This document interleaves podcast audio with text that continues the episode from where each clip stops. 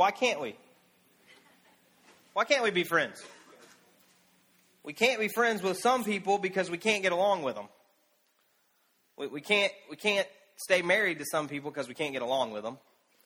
We wish that God would not have given us some of the kids He gave us because we can't get along with them. we wish that God would have given us different parents because we can't get along with them.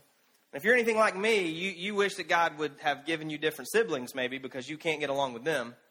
I have a younger brother, Jason, who at this moment is preaching to his church in Louisville, Kentucky. He's a good, good guy, good man, and annoys the mess out of me. Um, he's younger, so that takes care of part of the reason why he does that. But I called my mom several years ago and I said, okay, listen, this is your moment to be honest with me. You've been, you've been lying to me my whole life, I understand. I need you to tell me that Jason's adopted, right? Because there is no way. I'd just gotten off the phone with him and I said, there is no way that the two of us came from the same two parents. But she said, no, no, it's you were adopted. No, I'm just kidding. She didn't say that. Uh, you know, we, we are concluding this series today out of Ephesians chapter 2.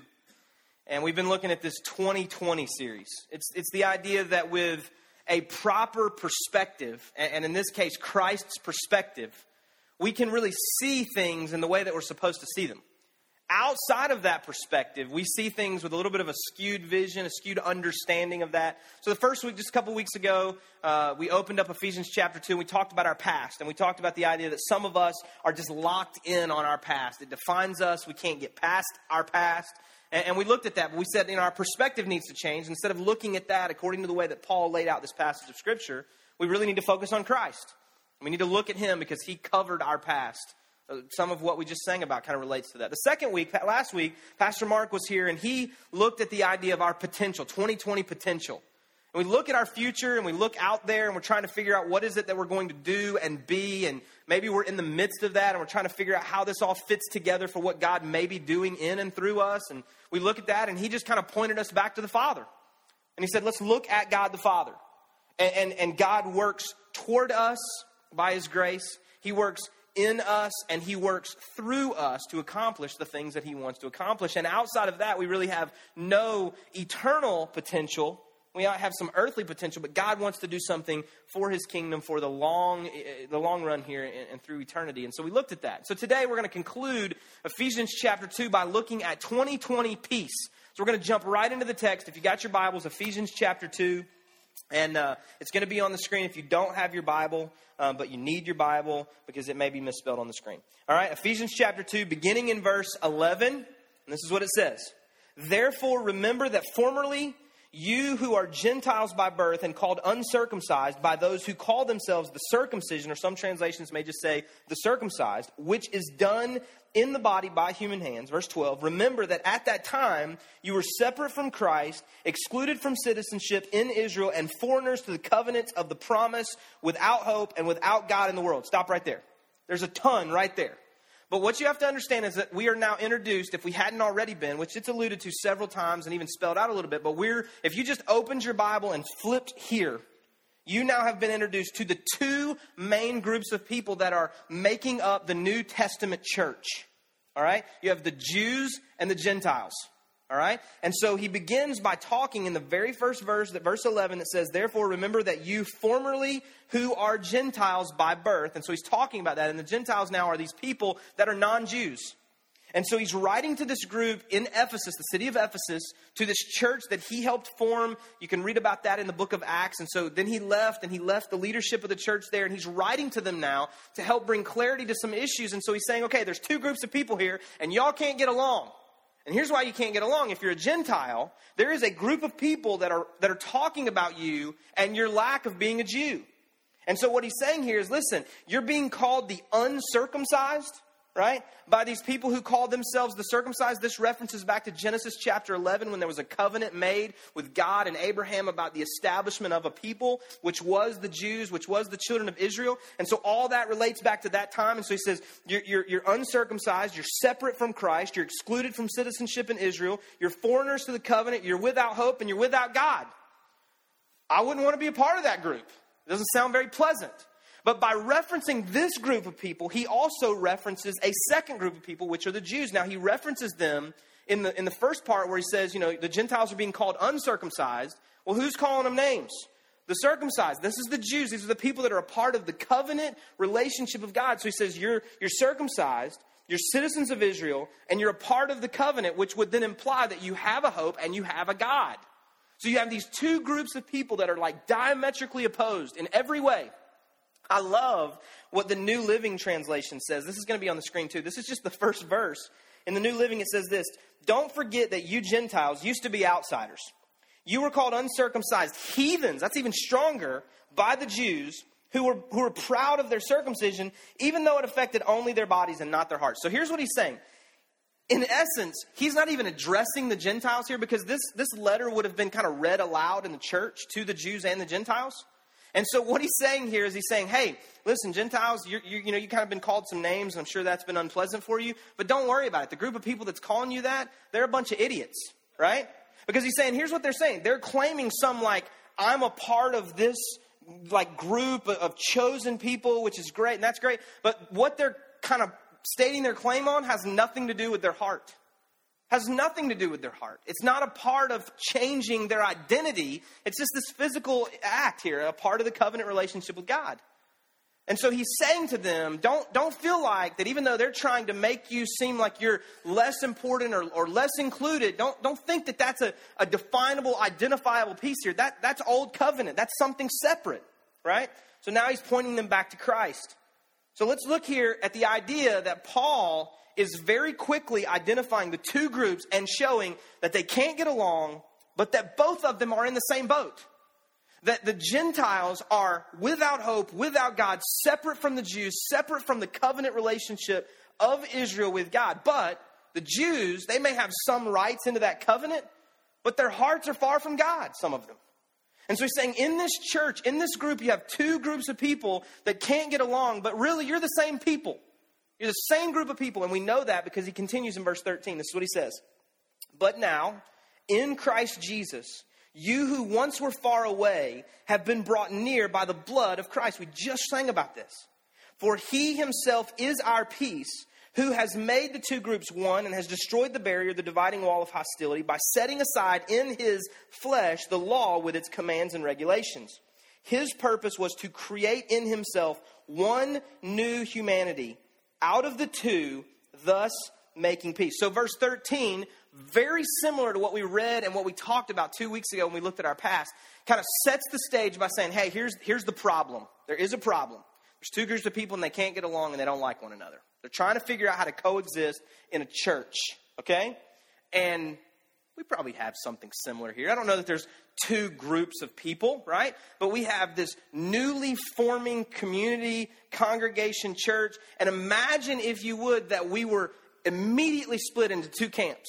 All right? This would not probably cause you to like take up knives and stab one another. But let's just say if you were born in the state of Georgia, raise your hand. Okay? If you were not born in the state of Georgia, raise your hand. All right, let's imagine that that was the dividing line. Okay? And if you were born in the state of Georgia, you are not a part of the covenant. You have no hope, no future, no God, you smell bad. I mean, whatever it is, there's something wrong with you, but us non Georgia folks, we've got it all together.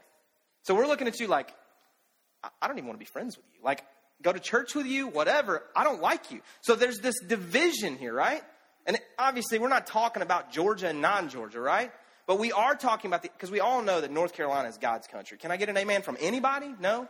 Just me? All right, that's fine. That's fine. I'll stand by myself on that. All right, so we do understand here that it's not about this division that we have created by some set of rules and some set of circumstances. What's it about? It's about Christ. So, what does the scripture say here? What does he say? In verse 13, he, he points our attention back to Christ and he says, He is our peace. He destroyed the barrier in the dividing wall. He created in himself one new humanity and thus making peace. It's not about the Jews. It's not about the Gentiles. It's not about the things that we don't agree on, the things that we can't get in common. It's about Jesus Christ, which is, which is something that we have to understand. Because I'm sure there are people that you don't get along with. Or maybe you get along with everybody, but a lot of people don't get along with you. I don't know what the common denominator is there, but there's a problem. And sometimes we've got to figure out how do we transition that? How do we point that towards something else? Let's continue reading in verse 16. And in one body to reconcile both of them to God through the cross by which he put to death their hostility. He came and preached peace to you who were far away and peace to, the, to you, uh, to those who were near. Stop right there. Preaching peace to those who were far away is preaching peace to the Gentiles. They were far away. Remember, they're without hope, without God. And he also came to preach peace to those that were near. This is the Jews. They're a part of the covenant relationship. So preaching peace to both of these groups. Verse 18. For through him we both have access to the Father by one Spirit. Consequently, you are no longer foreigners and strangers, but fellow citizens with God's people and also members of his household, built on the foundation of the apostles and the prophets, with Christ Jesus himself as the chief cornerstone. Verse 21 In him the whole building is joined together and rises to become a holy temple in the Lord. And in him you too, all you too, all right, everybody here are being built together to become a dwelling in which God lives by his Spirit. All right, so what are we talking about? We're talking about we started with the problem that there were two groups of people, they couldn't get along. And Paul quickly refocuses the conversation off of those two groups of people and onto Jesus Christ. And he says, It's not about you, it's not about what you don't have in common, and it's not about what you don't get along on, and it's not, not about what you don't like in the other person. It's about Him and the work He did to be able to bring you together. There is something else at work here that has nothing to do with the two groups of people, except that God has chosen to work through them and unite them together all of us have access to the Father. The Jews, the Gentiles, the Georgia folks, the non Georgia folks, every single one of us has access to the Father, not because of anything we've done, but because of the work of Jesus Christ on the cross that allows us to know the Heavenly Father. And so, if you looked at this passage of Scripture here, if you just kind of worked through it, I, I don't always like to do this because I feel like it's almost cliche, but I got three things that I think this tells us. Three points here, right? Three big deals, three big ideas, three kind of life transforming truths about this passage. And here's the first one. The first one is that his work on the cross broke down differences. Okay? You got two groups of people. There's something there in between them, something that's not gelling together, something that's not allowing them to coexist in some way because they got this dividing wall. If you have any history uh, knowledge about you, understand that in the city of Berlin, there was a wall right? In my office, there's a, a couple of pieces of rock where I, I, went there in 1990 and, and I wasn't supposed to, but I climbed under a little fence and got some rocks. And I don't think I don't think I want to record that. Just delete that part. But anyway, I climbed under this fence and got some rocks, and some of it has the graffiti on it that some of the, the, the, East Germans there had, had, had scribbled on that side of the wall, and, and, and the wall had come down and, and just, just recently. And so we were allowed to cross back and forth freely, and so were the German people. But there was a problem here that, that the German people that had lived on east, the east side of Berlin and, and East Germany and the people that lived on the west side, even once the wall came down, there wasn't much intermixing happening because there was like, there, there was, it was so entrenched in them that they, they lived on this side. They only kind of related to and worked with and spent time with these people. But look at verse 14 in our passage of Scripture to see the truth that the work of Christ breaks down differences. Very similar to what we saw in history there in Berlin. It says, For he himself is our peace, who has made the two groups one and has destroyed the barrier, the dividing wall of hostility. There was this dividing wall. And it really didn't have anything to do with the Germans, it had to do with these outside groups that were coming in and kind of enforcing a territory line so that their, their mandates and their laws and their kind of how we're going to live and, and govern it, they're going to split that space. So the wall comes down. And there was some, I mean, there was rejoicing, and you, you, some of you watched this on the news. Some of you weren't even born yet. I, I don't know, but like you, you saw this that there was like clapping and screaming and yelling. But then, like the next day, some people crossed over, but some people just went back home and started going back to work and never jumped over on the other side. Because the work of God does do the breaking down of the wall. But if that was all there is, sometimes we'd still be left kind of wondering where the next step is. So the second thing is this his work on the cross united them. Like you can tear down a wall, but unless somebody crosses over to the other side, there's still a wall there. Like whether it's a physical wall or not, and in your relationships, maybe it's not such a physical wall, but there is something dividing you. And even though God, through Jesus Christ, tears down that wall, breaks it down to do that work, some of you never make the move. You never cross the line. You never have the conversation. You never get into the other issues. But look what it says here in verse 15, the second half of verse 15 through 18. It says, His purpose was to create in himself one new humanity out of the two, thus making peace. And in one body to reconcile both of them to God through the cross, by which he put to death our hostility, their hostility. He came and, pe- and preached peace to you who were far away and peace to those who were near. For through him we both have access to the Father by one Spirit. So here's what he's saying. Okay, this is what Paul's saying to the church at Ephesus, and I am saying to you today. The work of the cross, the work of Jesus Christ on the cross, will break down any dividing line, division causing issue in any relationship that you have. And that work, when applied correctly in your life, can also unite whatever has been divided. I, I don't know about your relationships, and we're going to get into that in a second. But if you've got a relationship that, as we've started talking, maybe it's come to your mind here and you're thinking about that, there's some dividing line there. I don't know what it is. It's a hurt, a past issue, something. Just keep in mind that the work of Christ on the cross is enough to tear down that wall.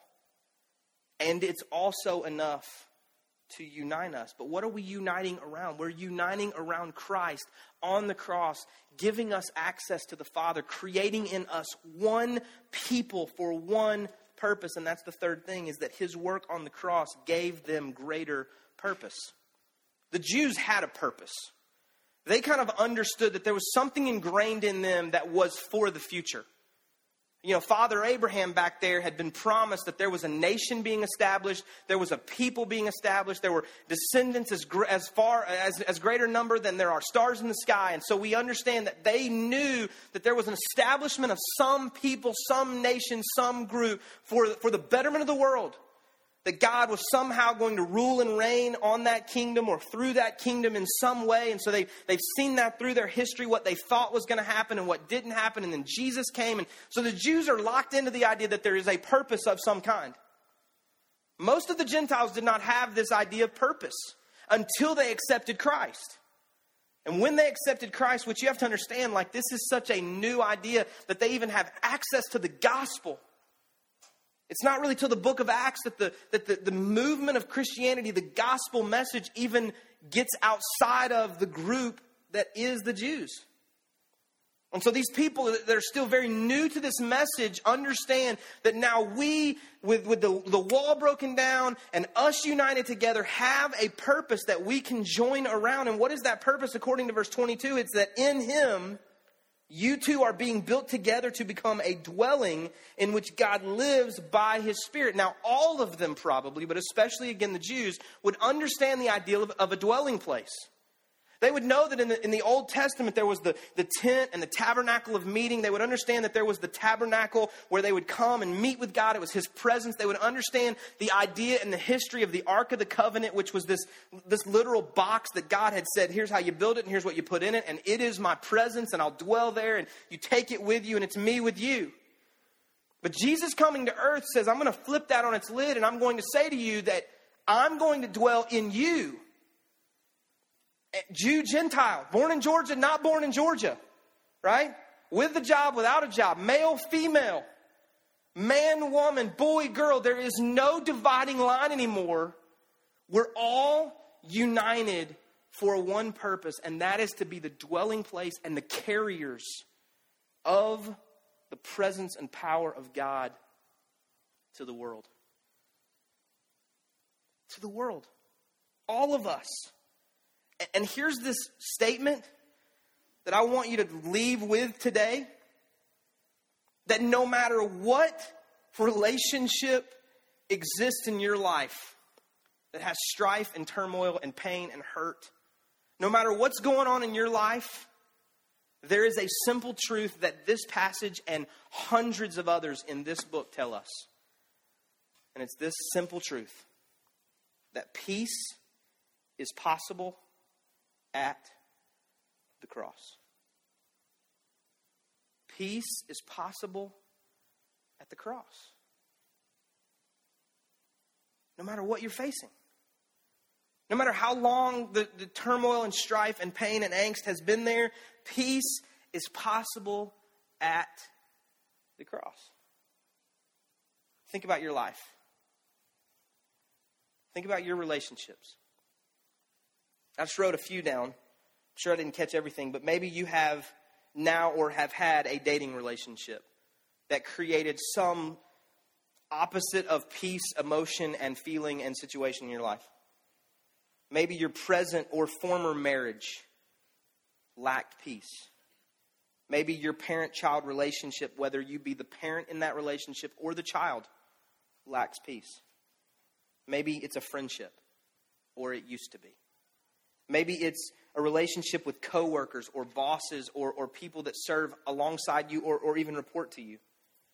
Maybe it's the relationships in the place that you live, in your neighborhood, the homes where you live, in, in the space there that, that you have. Maybe it's other business relationships, some something that you put, you know, your, your life towards uh, you know, five or seven days a week. It's, it's in those relationships, the people that you interact with. They may not be a coworker. Maybe they're a vendor that you utilize, or maybe they're a client or a customer. But there is now or has been some lack of peace there for some reason. I don't know the circumstance.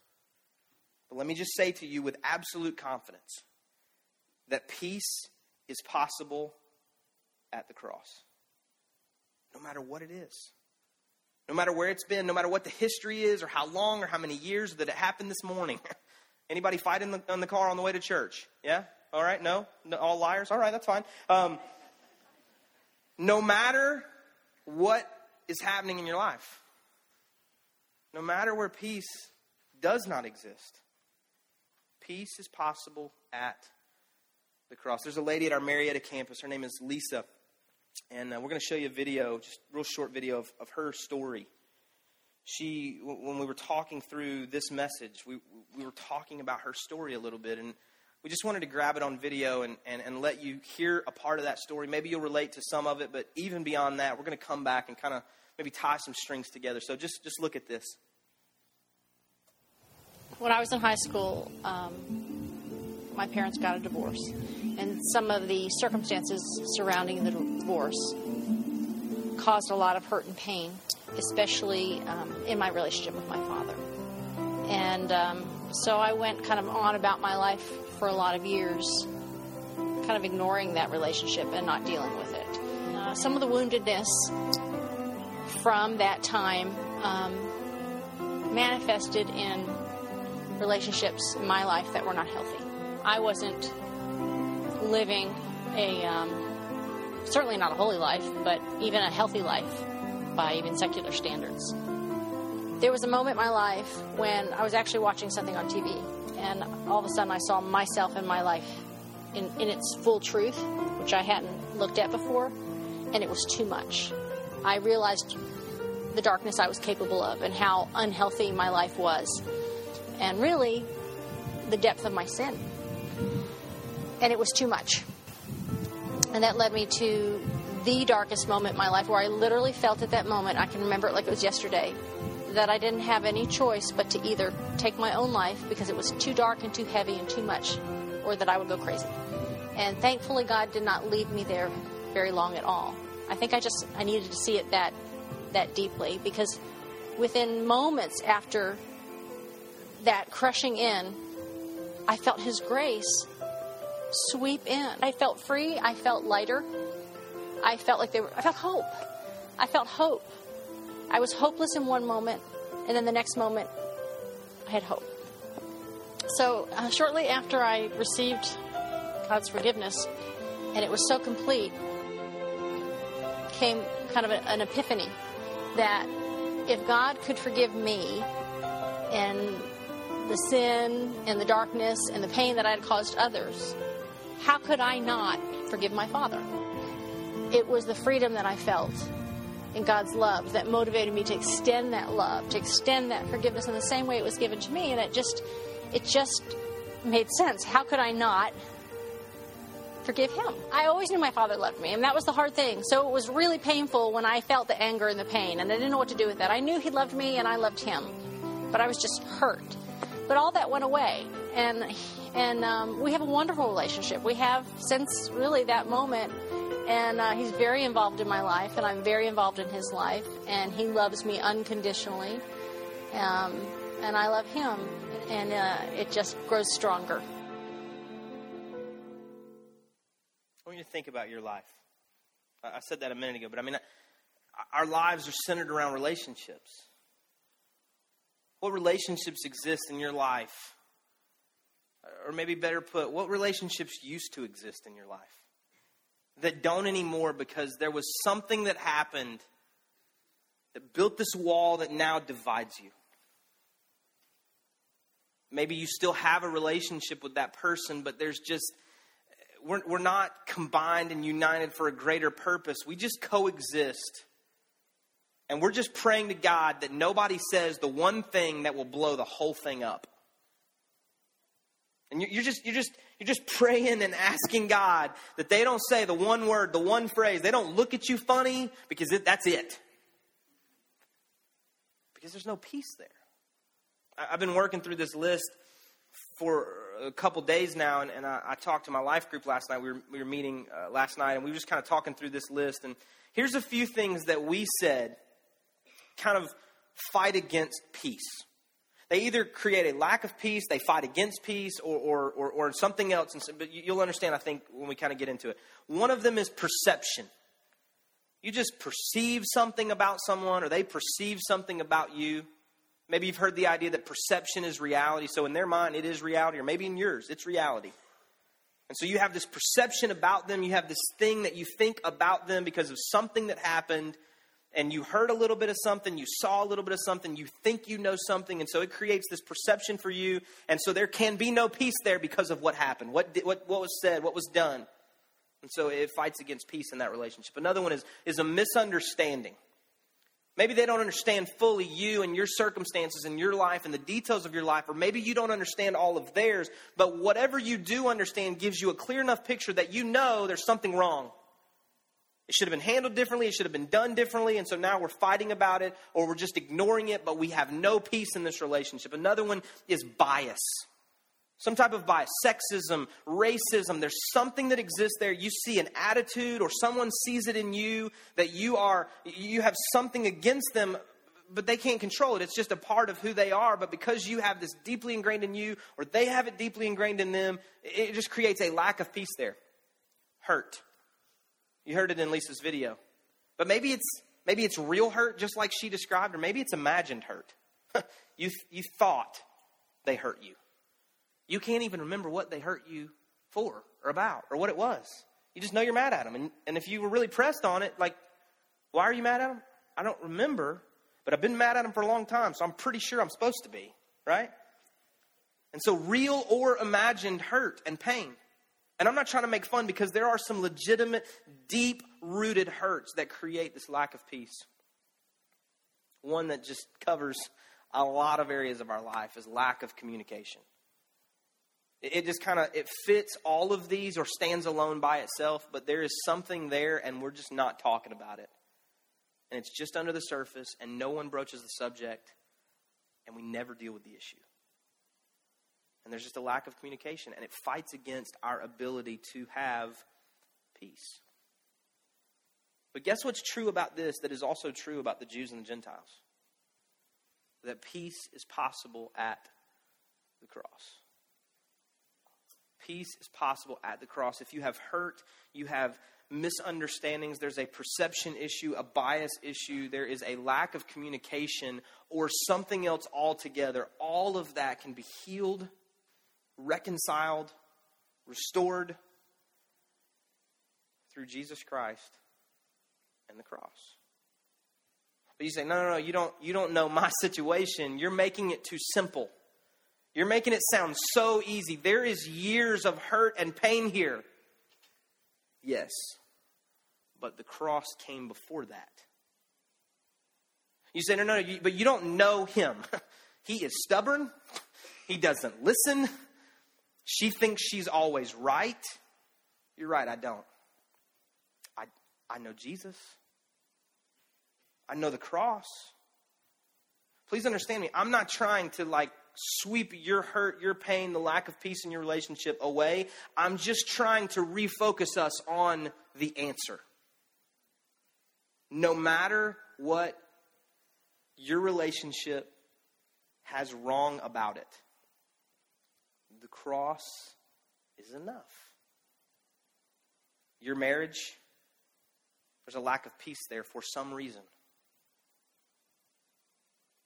Get it to the cross.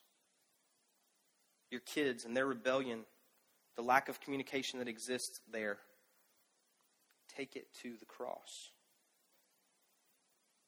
Your, your job, your home, your finances, your relationships in some other area of life, your lack of relationships for some reason, get them to the cross. The cross makes peace possible. And that is an unbelievable idea. I'm going to ask the band to come. That's a crazy thought because think about the cross. Think about what it is. We just read a little bit of it to understand that the cross is like this gruesome, violent, bloody moment in history. It is one of the most violent ways that you could be killed in ancient culture. Bloody. Jesus abandoned, hanging between heaven and earth, and crying out to his Father and being mocked by those in front of him, pouring out his literal life source of blood. And in that gruesome, violent, ugly moment, you and I can find peace if you can transport yourself there, just place yourself somewhere at the foot of that cross and look to Him and see Him and see that moment and see the price that's being paid, and now compare it to your relationship. Now take that and put it beside whatever hurt and pain you feel that is real or imagined,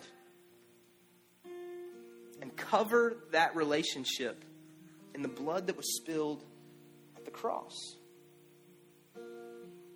So, what do we do? Like what's our response today? Where, where do we go from here even understanding that the cross makes peace possible? Where do we go? We just go back to the book of matthew i believe to find the instructions from jesus and the blessing and admonishment of him in like one of his first sermons. It's the sermon on the mount Matthew chapter 5, verse 9, in a, in, a, in a couple of texts there about blessed are and the Beatitudes and the things that God is honoring here. Matthew 5, 9 says, Blessed are the peacemakers, for they shall be called the children of God. Blessed are the peacemakers. Now, I looked it up and I've told you guys, if you've been around here very long, I am not a Greek scholar. The man that leads worship for us is, okay? So I'm not. So I just have to go read a bunch of sources. But here's the deal peacemaker, that's a two part word. The first one actually literally means peace, the second one actually literally means maker. So go make peace. Blessed are those who get up and do something to facilitate peace in a relationship. Peace in the world, peace in life, peace in any situation that does not have peace. Blessed are those people because they will be called the children of God.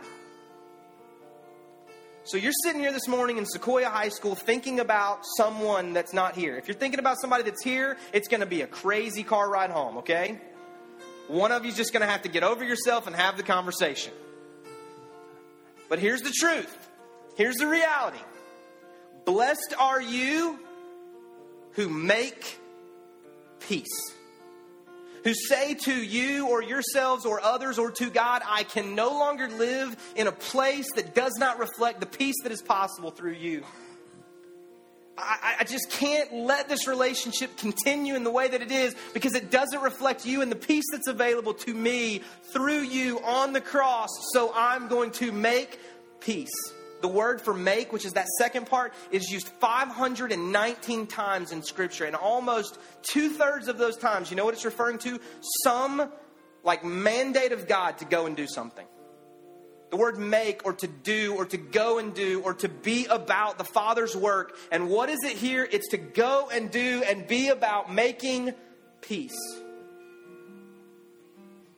And so you're thinking about your mom or your dad or your husband or your wife or your kids or your coworker or your neighbor or someone else, and you're thinking there is no peace there, then be a peacemaker.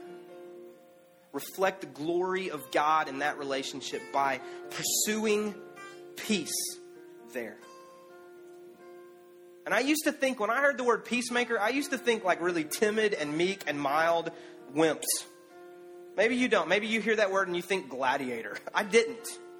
I thought like wimpy, like, oh, blessed are the peacemakers. Woohoo! No. You ever try to jump into a fight to break it up? No? Just me? All right, that's fine. You're saying there's something happening here, and I'm going to engage in this moment to restore peace. I'm going to actively engage something that is not peaceful to bring about and restore peace. It requires action, it requires determination, it requires strength. Peacemakers are tough. Peacemakers are relying on something to make something happen, to change the moment. So I've got five really quick things that take like 45 seconds to say. How can I be a peacemaker? The first thing is pray about you. You thought I was going to say pray about them, but I'm not. I will in a minute. Don't pray about them, pray about you. Say, God, fix me, soften my heart, do something in me. Help me to see the errors of my ways. I, am not assuming here that I am 100% correct, even though I kind of live that way sometimes, especially with them. But just change me, help me, heal me. Pray about you. Okay?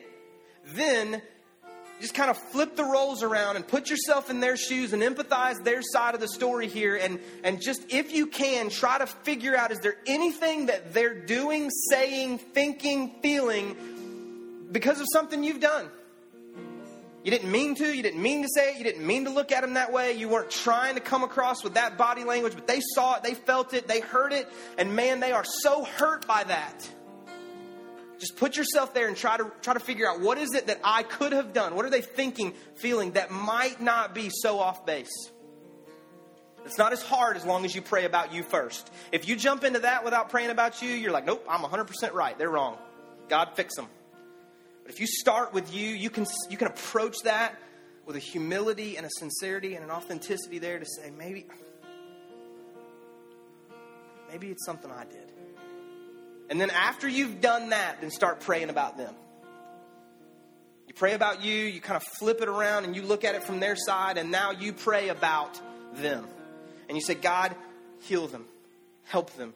Not change them, not fix them, not help them see me and my rightness here, We've already dealt with that. God, there's no pride here. I realize, except for the cross, none of this is possible. I'm on the same playing field they are. We're both guilty. God, whatever I've done, whatever's been done to them, would you heal them? Would you help them? Would you give them peace? And then there's this huge thing that happens because a lot of us are like, yeah, I'll pray about me. I'll think about it from their perspective. I'll pray about them. But then the hard part comes move first toward them. Move first towards them. Don't wait on them to move to you. Don't wait on them to say they're sorry. Move first. And you get in the middle of it with, with I'm, I'm serious, with humility. You don't come ready for a fight. You come with an apology and with the cross.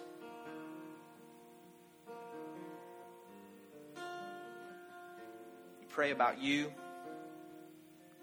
You look at it from their perspective. You pray about them. You move first. And then you let them off the hook.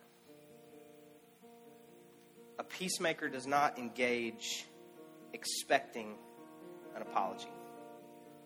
A peacemaker does not engage looking for a specific response. We leave it up to the Father and we reconcile what we can. We let him off the hook. Because guess what? Peace is possible at the cross. I want you to say that with me. Peace is possible at the cross.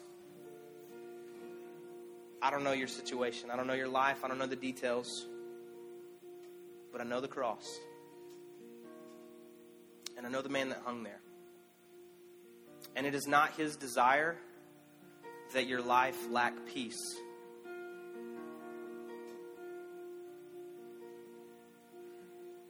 Peace is possible at the cross. Come back and pray in a moment. I just want you to reflect on the cross and the man who hung there.